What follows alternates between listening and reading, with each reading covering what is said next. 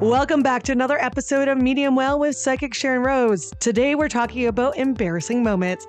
Not those funny, embarrassing moments that everybody tells stories of for years to come after they happen, but embarrassing moments that define your life, define you as a person, make you who you are. So let's listen to Sharyn today as she shares with you important stories from her life that were embarrassing, but led her down to the path of where she is today. Let's get started.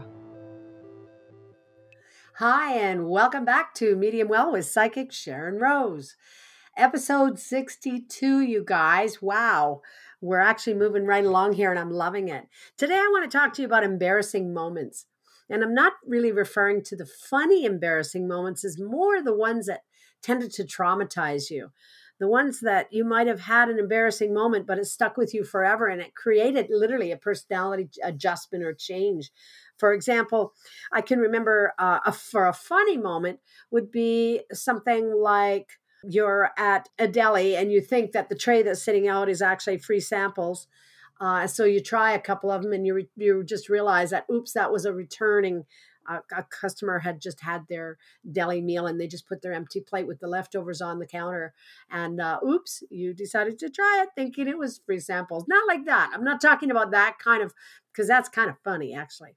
I'm talking about when you're traumatized and i want to tell you a story um, because sometimes we have embarrassing moments that stay with us forever and they can literally adjust who we become now, before we go any further, I want to remind you I'm going to be pulling an oracle card at the end of this session. So hang in there, okay? Listen up.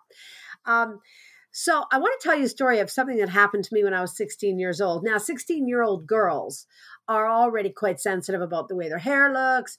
They're sensitive about the way their um, their clothes look. They're sensitive about how they present, what they sound like, what they look like. They're very sensitive. I mean, we're 16 year old girls, right? So the experience that I had was truly, to be honestly, the most embarrassing moment. And it was not just one moment, it was a culmination of moments that came after the, the main event. So let me fill you in here. When I was 16 years old in the summer, I ran for rodeo queen for our club in northern BC. And there was, I don't know, eight or 10 other cowgirls, young cowgirls that rode gymkhana and did various things with rodeo that uh, ran as well. And we were all competing against each other. And I, you know what? Some of these girls were amazing horsewomen. I mean, they were brilliant horsewomen. But it wasn't just a horsemanship that actually was what they judged you on. They actually judged you on your poise, your ability to speak to the public, your horse's grooming, the care of the horse's tack, all of that kind of stuff. And when I, so I just was doing it for fun because I thought it would be a hoot, but I did it. It was really fun. And, and it was, it was in, I was in the competition. And when they announced the winners, they said my name. Um, they, first of all, they said the princesses and my name wasn't there. So I thought, oh, well, it was fun. Then they said my name, the queen, rodeo queen. And I was stunned, shocked, couldn't believe it. Good things were not I wasn't the kind of girl good things happened to. Th- not things like this. I mean, I didn't come from a place where I believed in myself. I didn't have great self esteem. I just so when they said my name, I one of the other girls said, "Sharyn, Sharyn, that's you. It's you." And I was like, "Oh crap! I won! What? I won!" I'm rodeo queen, and now I'm embarrassed because I was always a little bit shy too. And I'm I'm like, oh my god, but I'm thrilled because I'm like, oh my god, I won. And it was really an exhilarating day. And that particular day was really hilarious because we we ran a few events after that like in the rodeo grounds. And and i can remember a funny embarrassment that happened from there um, was i went i ran the barrels with my horse who was really really fast. And we did set a fast time that day but on my way home from the last barrel running on my horse running to the to the end line my i split my pants and now that was embarrassing funny because you always got an extra pair of pants if you're any kind of cowgirl. Somewhere you got a pair of jeans you know you don't know what's going to happen. And i had another pair which was fine. So embarrassing maybe a little but not a big big deal. I mean i was the rodeo queen. How could i be too embarrassed about that? Anyway so as the summer's progressing I'm working in the restaurant with my family, my family restaurant, and I've got a girlfriend who has just gotten herself a horse. And this horse, she couldn't, it wasn't a big horse, it was just a kind of a pony, but it was a, a beautiful little horse. And she couldn't get the horse to stop rearing. When she would ride, the horse would rear and rear up her front legs. And she was afraid she was going to fall off because she was still learning how to ride herself. So she asked me one day if I could help her out with her horse. And I knew what to do because I had been riding horses for a few years and we had horses that were mischievous too. And so I knew what to do. So we went out and we, I actually helped her get her horse past and beyond this point of rearing. The horse never did rear again, by the way. And we had a small paddock that we kept our horses in. And so the ones we were riding, we would bring and let loose in the paddock. And the others were already loose in the paddock that weren't, you know, running. They had a water trough there, they had grass and they had hay bales and, you know, whatnot. And so when I was taking my horse, because I had my horse out the same day I helped her with her horse, we both went riding together. And when I came back, I had the tack off my horse, the saddle off, and whatnot. And my horse used a hackamore. And I didn't take the hackamore off my horse. I thought, you know what? I'm going to be a little lazy today, and I'm going to get my horse to ride me across the field to the, the water trough because I needed to fill the water trough and I stayed on my horse going across the paddock. And the that was a big mistake. And I knew better. It was a mistake.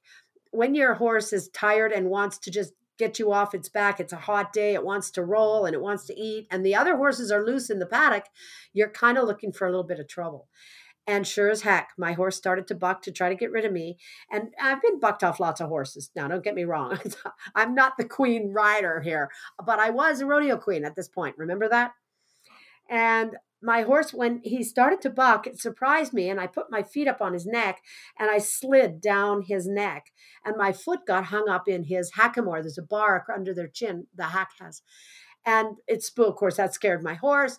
I hit the ground. My leg is up in the air, hooked up in his hackamore, and my horse dragged me across field until the hack bar broke. And when the hack bar broke, there I was, totally unconscious and unaware of the world at bliss my girlfriend had seen all this happen and was absolutely freaking out. She was having the worst time. She came running over to me. Apparently now, now this is now I'm telling you what happened that I don't know about, and I was a bloody mess. My face, my head, everything was a bloody mess. And she ran. She ran to my. Uh, there was a couple of gentlemen that came by, and they came by and they came and looked at me, and they picked me up and put me in their truck and my dad, meanwhile, ran all the way down to the paddock.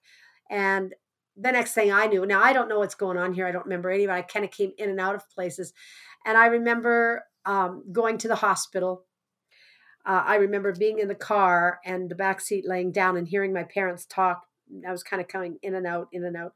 And the next thing I remember, I was in the operating room and somebody was holding my hand. And and I heard this voice say, "Wow, you've got quite a grip." And I was like, and it was a male voice, and I was like, "Oh, okay." And I then I'm out of it again, to it again, out of it again. Now, when I came to, ultimately came to and realized what had happened. I'd gotten bucked off my horse and I'd gotten hurt. I was in the hospital. I had bandages on my face. I was all stitched up. I had split my face from my nose all the way down to my chin. My horse had knocked out four of my teeth and it was through I I believe and it's believed it was a kick. I got kicked in the side of my face and my teeth were knocked out and my face was split open. And I'm a 16 year old girl. I look horrendous. That one whole side of my face is swollen completely across. You can't even see that it's a face. And this was in August. Now, it was going to take several weeks for this all to heal. And I remember now there are some people that just take advantage of others when they're hurting. And you know these people, you've got them in your world. I had them in mine too. And we owned a restaurant when I was growing up, and I it was a small town restaurant. And I walked into the back door of the restaurant, and one of the cooks, who never liked me anyways, was just never ever liked me.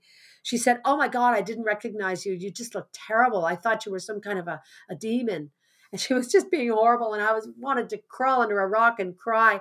And then of course the teasing starts. Hey i thought you could ride a horse. Hey i thought you were a rodeo queen. Hey i thought you were so here i am embarrassed. I am so so embarrassed because i'm i'm i'm literally being i'm literally traumatized by the fact that I look like I do.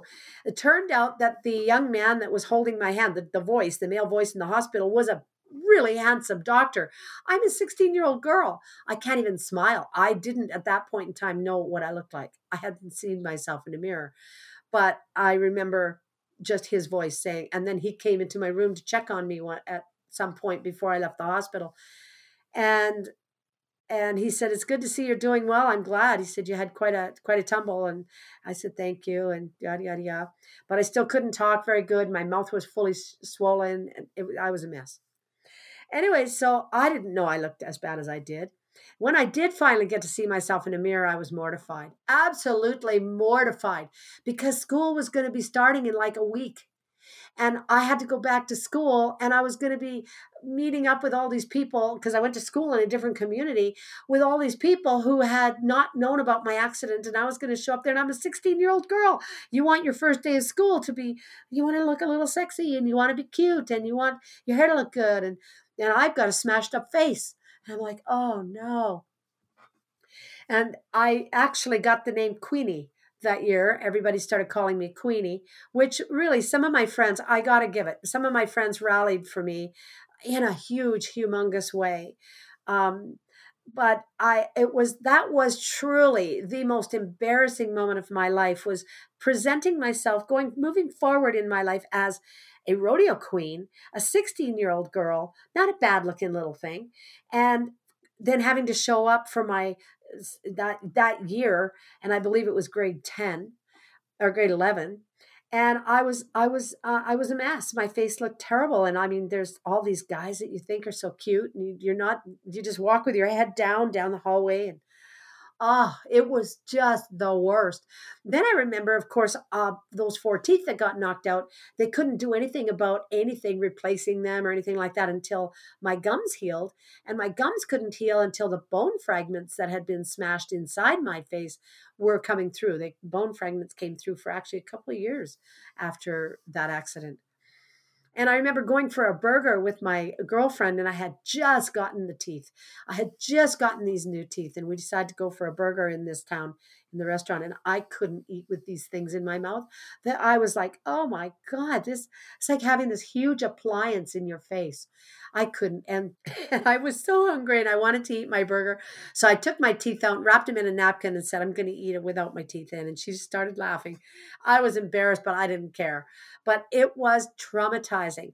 And it, I became, I was very, very fortunate that I had an amazing surgeon and who stitched up my face and I healed very, very well. Of course, there's still always the issue of the teeth, right?